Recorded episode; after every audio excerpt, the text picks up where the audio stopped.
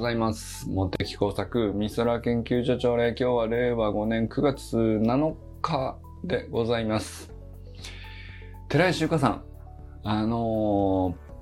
晴らしい動画投稿してくださいました。本当にありがとうございます。普段ね、寺井修華さんはですね、なんてセルフコーチングを他の人に教えるっていう、ハート基準で、ただのコーチングじゃなくてね、自分の気持ち基準にして一番いい結果って何なのかっていうのを根本からこう考えた上で、だから目標設定の時点から目的って何なのかっていうところから、自分の気持ちに一番まっすぐになった上で目的設定して、その上でこうマイルストーンちゃんと積み重ねていくっていう、そういうセルフコーチングを自分でできるようになりましょうっていう、だからすごくこう自立を促すお仕事だなと思うんですけど、そういうことをやってらっしゃって、でその上でね、橋の学校のオンラインスクール生としてももうね、1年以上経ちますけど、で、マスターズ陸上にですね、何度も出場されて、メダルを取ったこともあればっていう形なんですけど、この間ね、9月3日ですか、国立競技場で行われた長瀬カップっていうね、すごく大きな大会があって、でそれに、森弘さんとかはちょっと怪我だったんでしたっけね。なんか何人か走る学校なんかの方と一緒にもで出場されたりしてっていう話だったんで、その話まではね、お聞きしてたんで、どんな感じだったのかなっていうのを、よかったら教えてくださいと言っていたらですね、ここまで分厚いのが来ると思ってなかったね。すごい大玉をさ、たまに落としてくんのよ、ゆかさんは。普段ね、あまり頻繁に現れることはないというか、レアキャラなんですけども、サロン内によっては。ただ、数ヶ月にいっぺんね、すげえ大玉を落としてくるっていうね、なんかさ、面白い人ですよね。で、2本ね、動画を投稿してくださって。で、それっていうのが、ゆかさんね、毎朝、朝5時から自分の、いわゆるコーチングを教える、オンラインサロンですよね。ゆかさんの、コミュニティを作ってらっしゃって。で、そこで、毎朝、ライブを1時間やってらっしゃるんですけど、そこから、切り抜き動画っていう形ですかね。5分の動画と、15分ぐらいありましたかね。長瀬カップの方の下りは。あれ、両方ともすっごく分厚い内容で、しかもちゃんと字幕が入ってて。で、あれ、ね、切り抜きと字幕を入れるっていうのをこう AI でやってると思うんだよね。すごい。これがまたすごいですよね。だからこう喋ってる内容も素晴らしいんですけど、なんていうか、全然立ち止まる気ないよ、この人はっていう。もう、先輩、ちょっと背中が遠くなっちゃうんでっていう、砂塚先輩、優香先輩、そして川明宏先輩。いやー、いいよね。なんていうか、立ち止まった背中を見せるんじゃなくてさ、ユージンさんおはようございます。もうどんどん遠ざかりますよ、私は。容赦なくあなたを引き離していきますよという先輩のね、背中をね。参ったよ、俺は、ゆかさんの昨日の動画は。マジで。まず長瀬カップはね、ちょっとね、不調があって、で、怪我が治りきってなかったんでしょうね、実際ね。で、だから記録としてはもう納得いかなかったと。非常になんていうか、ある意味、ゆかさんでも落ち込むんだなーって思いましたけど、それは落ち込むよね、本気なんだから。本気でやってんだから、うまくいかなくて、とにかくズドンと落ち込んだということをですね。あんなににこやかに話せる人に言えないよ、俺は。いやだってさ、俺がヘラヘラしてるのは、落ち込まないように予防線張ってさほど高くない目標を立てるようにしてるからだよ。だから草野球はさ、負けてもともとっていう感じでやってるから落ち込まないんだよってね。絶対当てるって本気で思ってたら、3打席、3タコで全部サードゴロみたいになったら、普通にはちゃんと落ち込むと思うよ、俺はだってね。だけどさ、ゆかさんもう本当にマジで世界記録狙ってるからね、マッサージ陸上で。で、スウェーデンの大会で、世界記録を持った寺石ゆかさんが、紹介されるっていうところまで、もう明確に描いた上で、ガチで取り組んでると。筋トレから何から。コンディション作りからね。ただのトレーニングだけじゃなくて、コンディション作りから食事から、もう本当にプロのアスリートの所業よ。あの人のやってることは。だから、そんだけやってて、で、まあ、もちろんね、プロのセルフコーチングを教えるっていうお仕事ももちろん一生懸命やられてて。で、夢のね、国立競技場の舞台ですからね。それはさ、うまくいかなかったらさ、落ち込んで当然だよね。まあ実際落ち込んだという話なんですけど、それをあんなににこやかに話せる人は世界にいるのかというね、その世界記録じゃないのかというね逆に他にいないんじゃないのかな。本気で取り組んで、本気でうまくいかなくて、本気で落ち込んだことについて、どれほどにこやかに、それを人と共有できるのか、大会があったら、ダントツで世界一だと思う。そんな大会がないんだけども。いや、なんか、すげえ動画を見たなぁと思いましたね。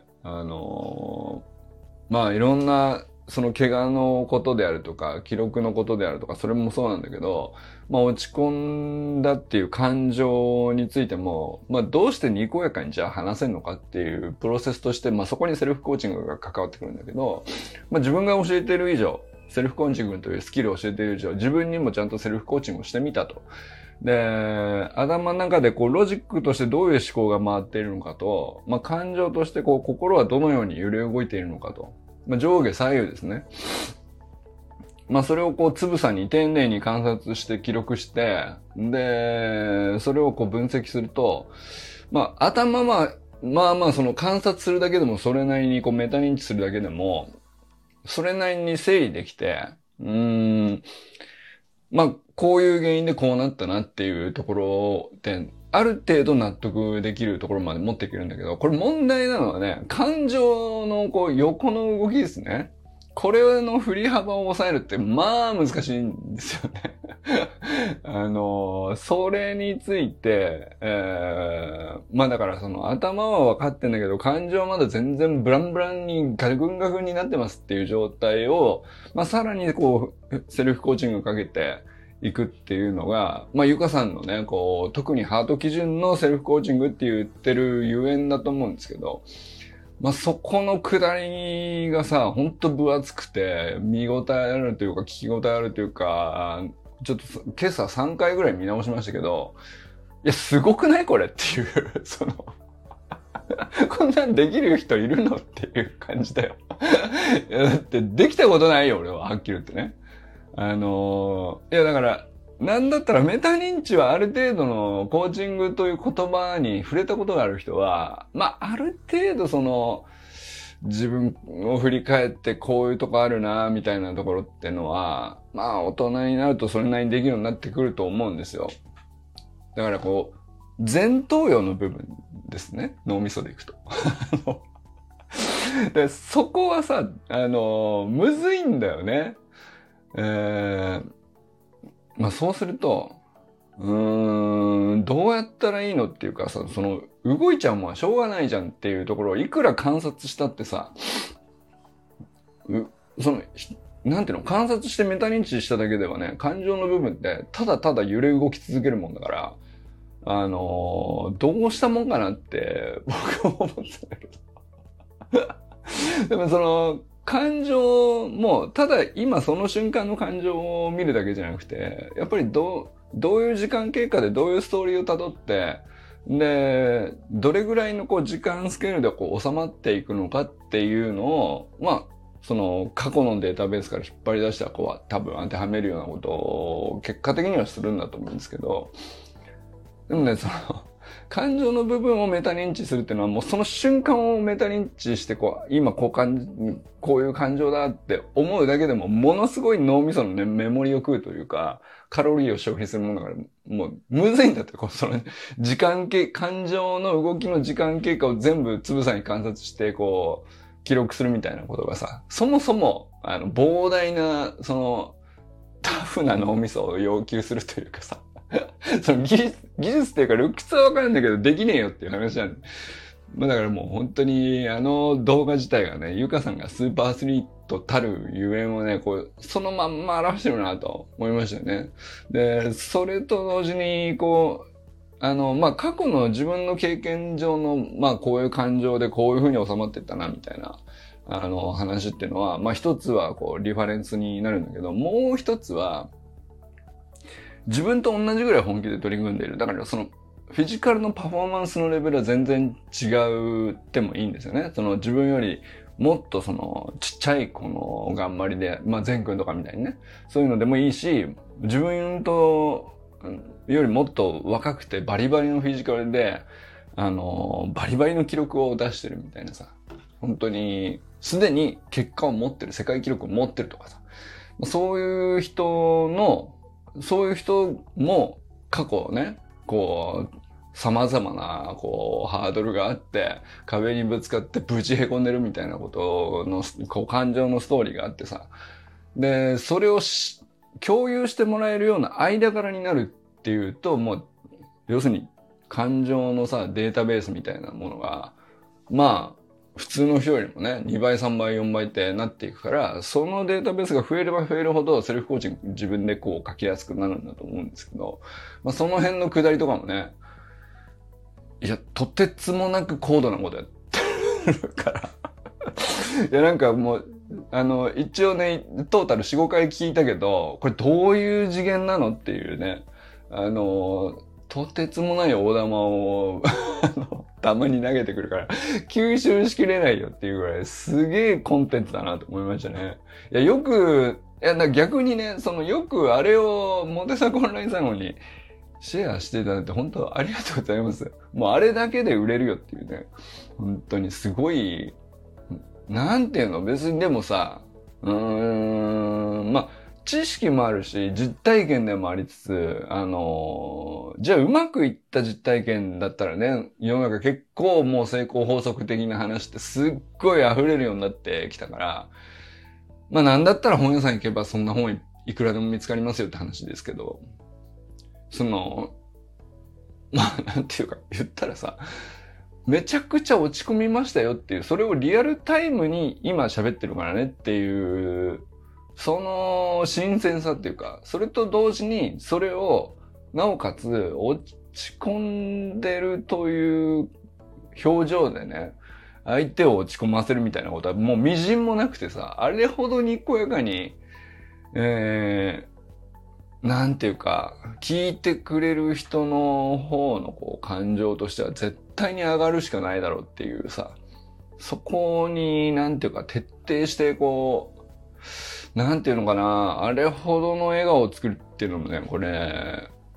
なんていうか自然にできることじゃない、ほっといてできること、そもそも、もともと明るいですよぐらいな感じの程度でね、あれができるってことはないんだよ。もうほんとよほど鍛えてないと。だから、あの笑顔にももうスーパーアスリートを感じるよね、俺は。鍛え上げられた笑顔ですね、という。なんていうの、作り上げでもないんだよ。ただ、よほどこう、セルフコーチングというスキルにしても、まあ、メンタルコンディショニングみたいなことも、トータルで含めてだと思うんですけど、それをこう、全部集約しきって、なおかつこう、フィジカルの顔の筋肉から、全部ちゃんと普段から、絶え間なく鍛え続けてないとあの笑顔作れないんだよ。だから人工的といえば人工的だけど、鍛えた上でできることだなっていうね。それを俺はなんかこう、迫力として受け取りましたよ。本当に。いや、すごいことですよ。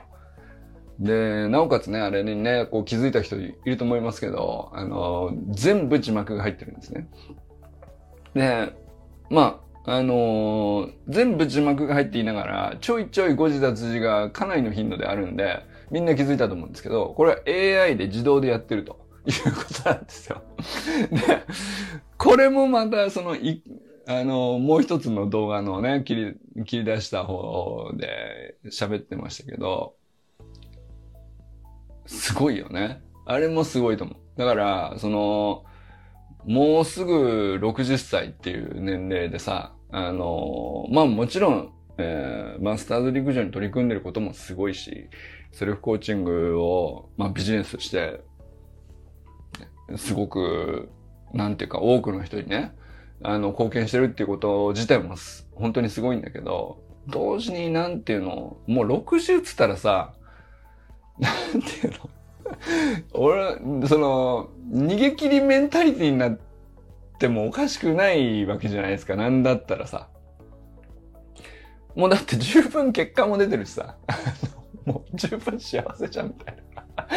な。もう良くないっていう、頑張ったしさ、十分っていう。なってもおかしくない、フェーズにいるところで、まあ、チャット GPT のようなね、とてつもない、こう、時代の境目を象徴するような技術革新が起きて、まあ、まだ9ヶ月、1年経ってないわけですよね。モテサクオンラインサロンよりは少なくともまだ新しいんですよ。ちょっと GPT の方がね。半年ぐらいじゃないですか、実感値としてはね、こう、世の中にこう、本当に普及し始めたなっていうフェーズになってきたのね。それに、こう、なんていうの？あれだけこう、今の状態でうまくいってて、なんだったら手出さなくても、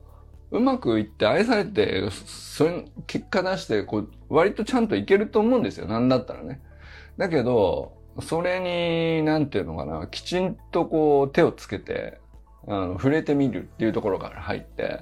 で、そこで終わってないんだよ。字幕つけるとか自動化して、こう、マーケティングの、セオリーに沿ってさ、まあ、ゆかさんに興味に関心のある見込み層っていうんですけど、まあ、この人だ、こういう関心があったり、こういう興味があったり、こういう問題を抱えてたり、こういう課題に取り組みたいと思ってる人は、おそらくなんだけど、潜在的にはゆかさんに関心があるんじゃないかなっていうところを、まずこう、リストアップして、で、それがこう徐々に、よりさらにその、こう、掘り下げた問いに対してイエスであるならば、もう一段階こう、ゆかさんのこう、熱いメッセージ届けても、惹かれないんじゃないかな、みたいなことで、こう、その、なんていうの、お客さんの、抱えてるものによって、こう、層を分けて、それによって、こう、ゆかさんの、こう、メッセージの情熱の濃度を、こう、調節してですね、各段階において、ちょっとずつ濃度を上げてって、で、本当に、バッチリ、びったり、もう、ゆかさんとマッチング相性、完璧ですっていう人とは、もう本当に一緒にやっていきましょうっていう風になるまでの、まあ、仕組み作りですよね、マーケティングファネルっていうのは。まあ僕はそういうビジネスやったことないからあんまり詳しくないけどさ、そのまあだからそういう仕組みをまあ個人事業主としてこうセルフコーチングをビジネスとしてやってる場合当然考えてらっしゃるわけですけど、そこにどうやって AI を導入していくかみたいなことをまあその相当一生懸命勉強してるっていうのは5分の中だけでも分かったと思うんですよね。ただチャット GPT 触ってみたぐらいの話じゃないですよね。僕も一回出しましたけど、その写真を一回アップロードして、こう、テキストでメッセージを書いておくと、喋りと写真が勝手にこう動画になってる、喋ってる風の動画に勝手に変換されて、自動でこう、なんていうの、喋り出してくれると。まあだからそのメッセージを作るっていうこと自体も、なんていうの、メッセージ動画をわざわざ撮影して撮るみたいな。まあ例えばこの間の清水さんの、モテサクコンサルの時に、もう息子さんこう初対面だから、まあちょっと緊張したらあれかなと思ったんで、まあ僕がね、挨拶動画撮ったりしましたけど、まあああいうのが、要するに、なんていうか、まあ、オンラインサロンメンバーだったらもうね、この距離なんで、逆に直で撮った方がいいと思うんですけど、もっと広く遠くにいるけど自己紹介はした方がいいよねっていうシーンがあるじゃないですか。まあだから名刺渡すぐらいの感じですよね。そこに関してはもうちょっとこうなんていうの、一般的なプロフィールと一般的なこう何を基準にしてどういう仕事してますっていうぐらいの話だったら、まあカスタマイズもしたいし自動化もしたいみたいなさ、その手数は無限にかけてられないんだけど、ただ、そのかけた割に、そんなに深くまで入り込もうとしてるわけじゃないみたいな、こう、そういうフェーズがあるじゃないですか。そこは自動化したいんですよね。で、それがもう間もなく、なんていうのかな、まあ、まだ、できるとはいえ、できたね、ぐらいな感じで、そんなに使えるなっていうほどのところのレベルにはまだ来てないと思うんだけど、ただ、基礎体力として、基礎トレーニングとして、まあ、ああいうことをちゃんとトライして、手をつけてやってみて、10年後にはまあ、この分野も相当こう、なんていうか当たり前になってくるだろうなっていう感覚を得るためには、今手つけておくってめちゃくちゃ重要だと思うんですよ、で、まあ、チャット GPT にしても、ちょっと相談するとか文章直すとかっていうのは、まあ、いわゆる、なんていうか自転車を手に入れたぐらいの感じなんですよね。だからまあ、圧倒的にこう効率は高くなるよね。今やってる作業の効率は高くなるぐらいの感じだと思うんですけど、ゆかさんがやってるのってもうコードインタープリだとか、そういうレベルのところに来てるから、なんていうか、自転車は自転車かもしれないけど、もうそのロードバイクをカスタマイズするレベルに入ってきてるんですよね。もうこれ、そのスピードになるともう自転車つっても、なんだったら車と同じ並走してこう走れるぐらいのスピードちゃんと出ちゃうっていうさ。だけど、なんていうのかな。乗りたい時に乗れて、行きたいところにこう自在に行けて、まあコストもほとんどかからないという、まあそういう乗り物ですよね。まあだからそういうものを、なんていうのかな、ものすごく丁寧に育ててるっていう、単純にね、学んでるとか、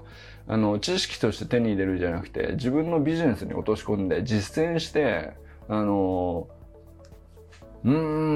なんていう分野なんでしょうね、あれはね。もう全く今までなかった分野だから、まあ、みんなこう手探りだけど、こう、やっぱりでも触ってる人には、なんだろうな、ゴールデンラッシュじゃないけども、筋鉱脈があるという期待だけでこう夢中になっちゃってるような、そういう興奮もね、ちょっと手伝ってる感ありますけど。まあでも、あれにね、いやだから、俺みたいなさ、まあなんていうの、まあお仕事上コンピューターずっとプログラミングやってるし、こうなんだったら文章も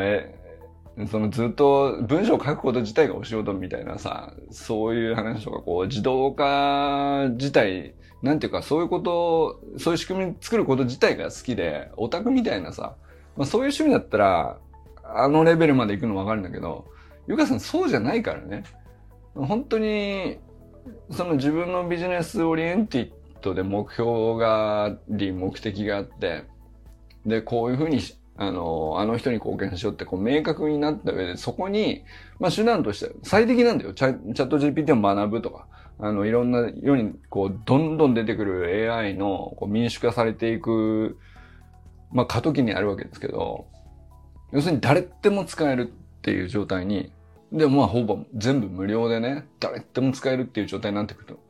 ときに、まあだから、スプリントテクニックを学ぶのと同じことなんだけど、要するに、なんていうのかな、走り方を知らないとさ、も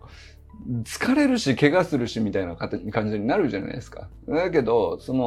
疲れずに怪我も少なくして、なおかつパフォーマンスも高いっていう風になるためには技術が必要だよねと。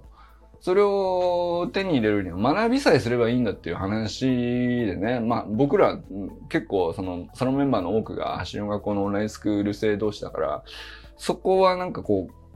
考え方としてはね、結構共通して持って分かるところだと思うんだけど、まあ、それと基本的には同じことなんですよね。チャット GPT だけに限らずね、その民主化された誰でも使ってもいいですよっていう AI をどのように学んでいくかっていうのは、まあ、スプリントテクニックを学ぶのとほぼ同じことですね、あれはね。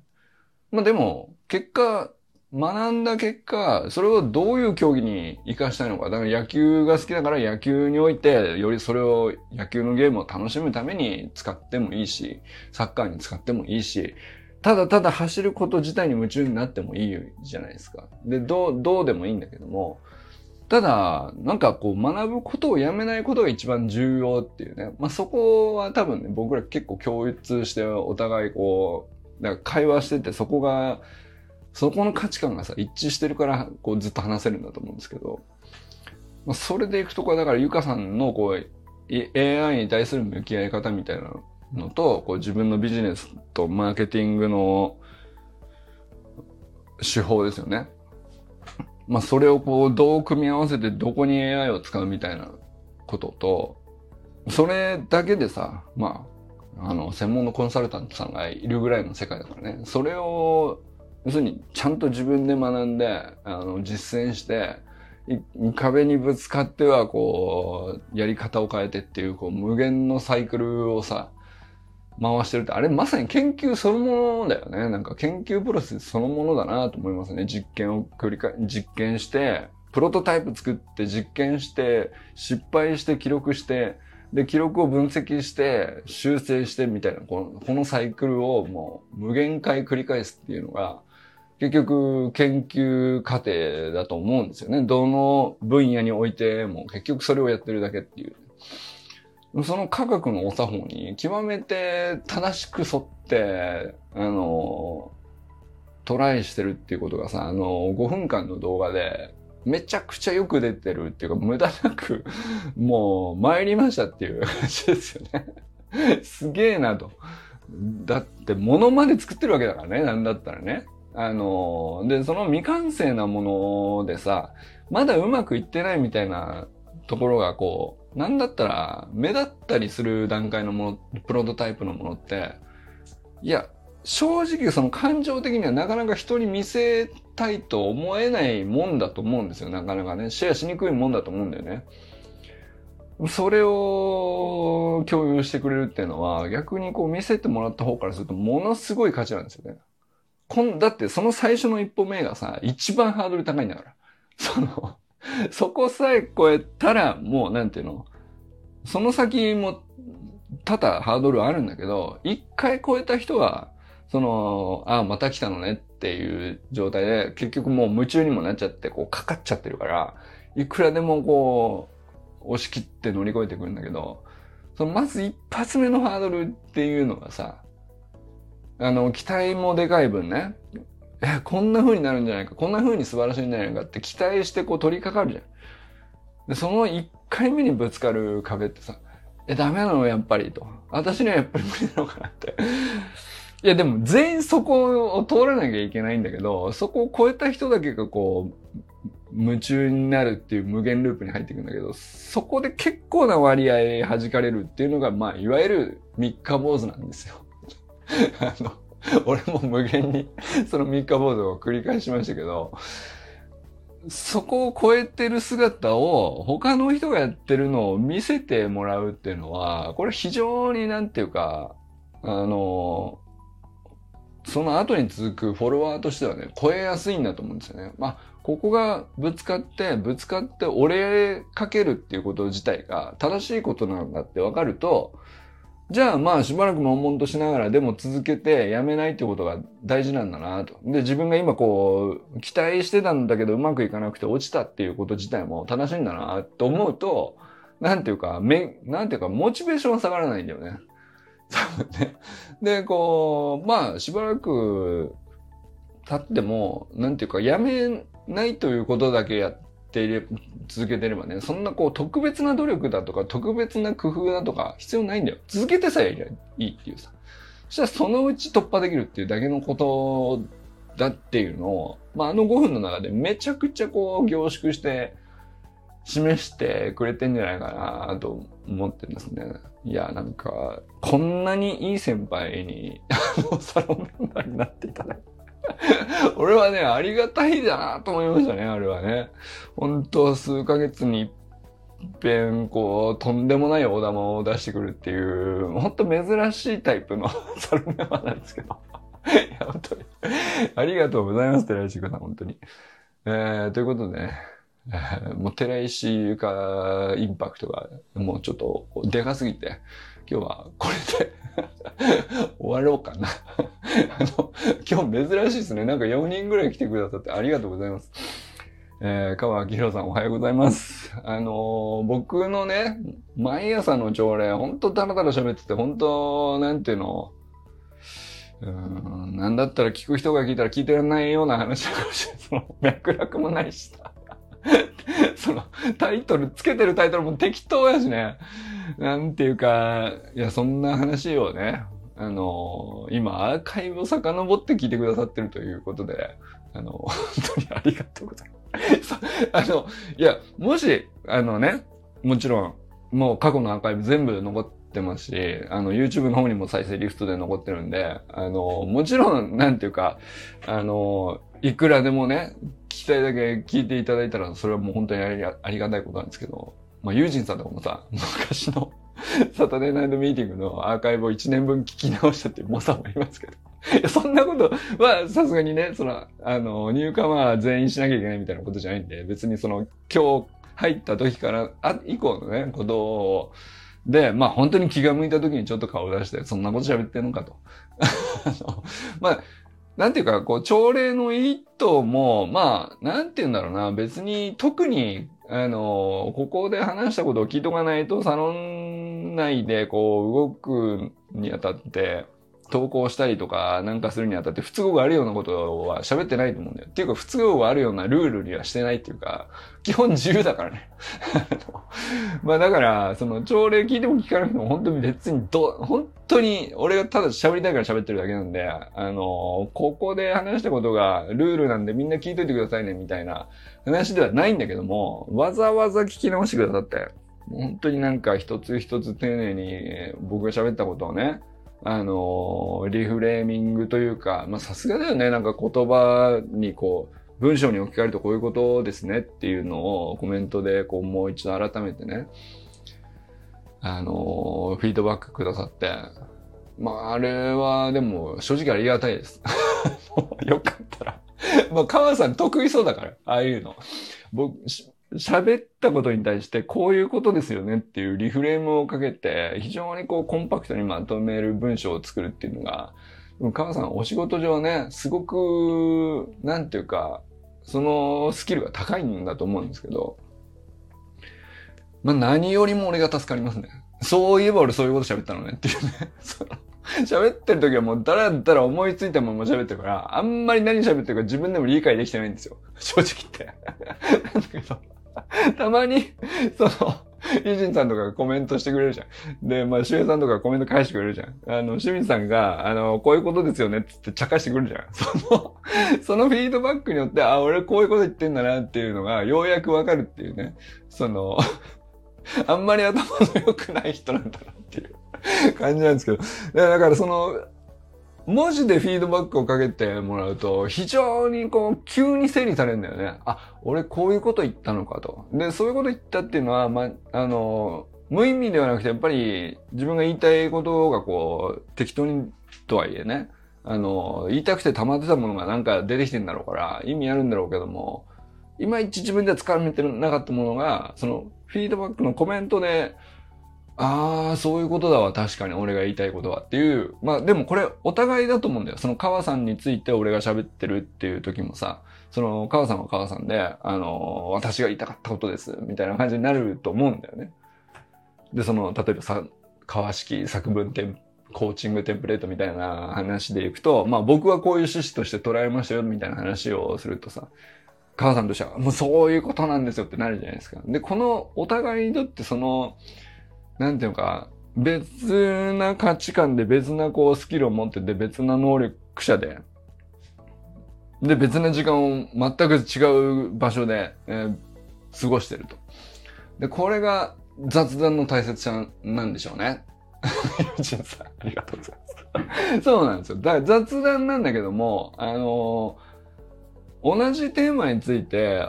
全然別な角度から光を当て合ってリフレーミングを掛け合ってでより強固ななんかこう普遍的なものを結局なんていうか輪郭をはっきりさせていくみたいなことを雑談を通じて僕らやってると思うんですよね。なんかそれを川さんのこうフィードバックいただいて本当に逆に感じましたね。だからそのお互いのさ誰が発信者で誰が受信者ってこうポジション決めちゃってるんじゃなく固定してるんじゃなくてこうどんどんローテーションしながらまあある時この人が発信者でそっちにフィードバックかけるのはこっち側でそのねこうローテーションしながらこう全員が発信者でで全員が受信者でで全員がこうそのなんていうかその雑談に自分の好きな得意な距離で関わってで、なんかこう、目線だけは合ってるっていうかさ、で、同じ中心を向いていると、その真ん中ら辺にこう、普遍的な何かしらがこう、ぼんやりこう浮かび始めて、そこの輪郭が徐々に徐々にこう、はっきりしてきて、これめちゃくちゃいいんじゃないみたいな感じにだんだんなってくるっていうね。そんな一年だったなと思いますよね。なんか、本当それこそ、友人さんが、最初にね、倫理とか哲学とか、死生観だとか、そういうところから始まって、今はデイリートラッキングっていうところに行ってるけど、まあそれが結局、そのゆかさんのね、そのコーチングプログラムで提供してることと、すごいなんだったらよく似てるなーって今思うんですよね。で、そう思えるっていうのは、やっぱりその雑談を、とはいえ、こう、なんとなく繰り返してた雑談なんだけど、やっぱりその普遍的にここは本質だよねっていうのをみんなこう輪郭をこうよりはっきりさせるためのまあ言葉の精度をこうお互い磨き合うようなことをやってきたからこう重なってる部分が重なってるって認識できるんだと思うんだよね。なんかそのゆかさんがその AI 使う上でさ要するに結局問いを立てる哲学をどれだけ持ってるかっていうのがそのAI という自転車を乗りこなす上では一番必須の能力なんで、その問いを立てるっていう能力がないと、まあネガティブな方にしか目がいかなくなっちゃうんでね。それは本当本質をついてるなと思いましたよね。うん、なんかだから本当にありがたいですよ。河合さんがこう加入してくださって、まあ河合さんなりのこう研究成果というか。研究課題についてシェアしていただくのもありがたいし、まあこっちがその様々雑多ないろんな研究をしてるのに対してどんどんフィードバックを返してくれるっていうのも本当に精度が高いんで、川さんの言葉は本当ありがたいですよね。本当にありがとうございます。安倍ゆかさんおはようございます。もう川さんとゆかさんでね、ちょっと分厚くなりすぎたんで。ちょっと、ゆかさんについても喋りたいこといっぱいあるんだけど、ちょっと明日にします。はい。小山愛さんおはようございます。佐藤南くんおはようございます。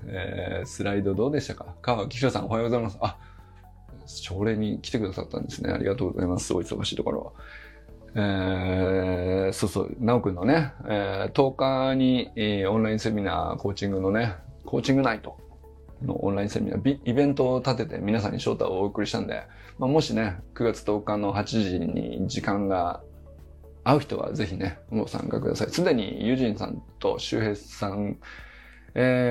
もう一人いらっしゃったかな。まあ、4人ぐらいになるのかな。まあ、4、5人でも全然楽しいディスカッションになると思うんですけど、まあ、僕がサロンメンバーの皆さんを見ている限り、一人一人、これはめちゃくちゃ響くんじゃないかなっていう内容ではあると思うんですよね。なおくんがこう、まあ今まさに日体大でコーチング哲学を学んでると。いう話なんですけど、コーチングで哲学を学ぶ。うん。このサロンほどそれに適した自習室はないと思うんですよ。まあ自習室だからその何も提供してるわけじゃないんだけど、ただまあ全員そのやっぱりみんな興味あると思うんだよね。コーチングにしても哲学にしてもまあ本当は世の中全員に必要ななんていうか考えて学ぶべきテーマではあると思うんだけど、ただまあそれをやるにも基礎体力が必要というかでもまあそこの土台にみんな乗ってるメンバーばっかりだからね、ぜひこれはまあアーカイブで視聴もできるようにこうちゃんと残しますけどね、ぜひディスカッション自体に、まあディスカッションっていうとかっこよく横文字にしたなっていうと、まあ、雑談なんですよ。雑談なんだけどさ、まあコーチングと哲学をまあキーワードにした雑談っていうことですね。ただなおくんなりに日体大でガチでこう学んでるその学問としての部分ですね。まあそれはある程度こうスライドにまとめてシェアしてくださるっていうまあそういうイベントですね。本当に暑い夜になるんじゃないかと。だいぶ涼しくなりましたね。いやでも本当に楽しみにしてます。はい、山田友人さんおはようございます。中村修平さんおはようございます。寺井修香さんおはようございます。本当に素晴らしいコンテンツを我がサロンにね、横流し。あれは完全に横流しですよね。申し訳ない、なんかね、あれほどのコンテンツをね、我がサロンに提供して、なんか、前も超大型だったんですけどね、なんだったら不登校になった人と、まあ長年ね、コーチングでお付き合いしてて、まあ、ご両親とのコーチングの話、あ、診察行ってらっしゃいませ。話も大玉だったからね。それ以来もう何度かね、大玉をいただきましたけども、今回も本当にありがたくいただきます。ありがとうございます。清水信之さんおはようございます。山本健太さんおはようございます。森本茜さん、全くん、かんくんおはようございます。かんくんの髪型最高です。あんなに綺麗なツーブロック俺らね、ちょっと。眩しいよ、本当に。かっこいいです。素晴らしいです。かんくんにぜひね、モテ作絶賛していたとお伝えください。はい。砂塚森田さんおはようございます。今日もね、砂塚大明神を拝んで、今日一日頑張っていこうと思っております。ということでね、皆様今日はどなたと笑いますでしょうか。今日も良き一日をお過ごしください。ありがとうございます。友人さんありがとうございます。周平さんありがとうございます。川明宏さんありがとうございます。もう一方は誰なんだろう、わかんない。清水さんかな、わかんない。ありがとうございます。また、条例よかったらお付き合いください。じゃあね。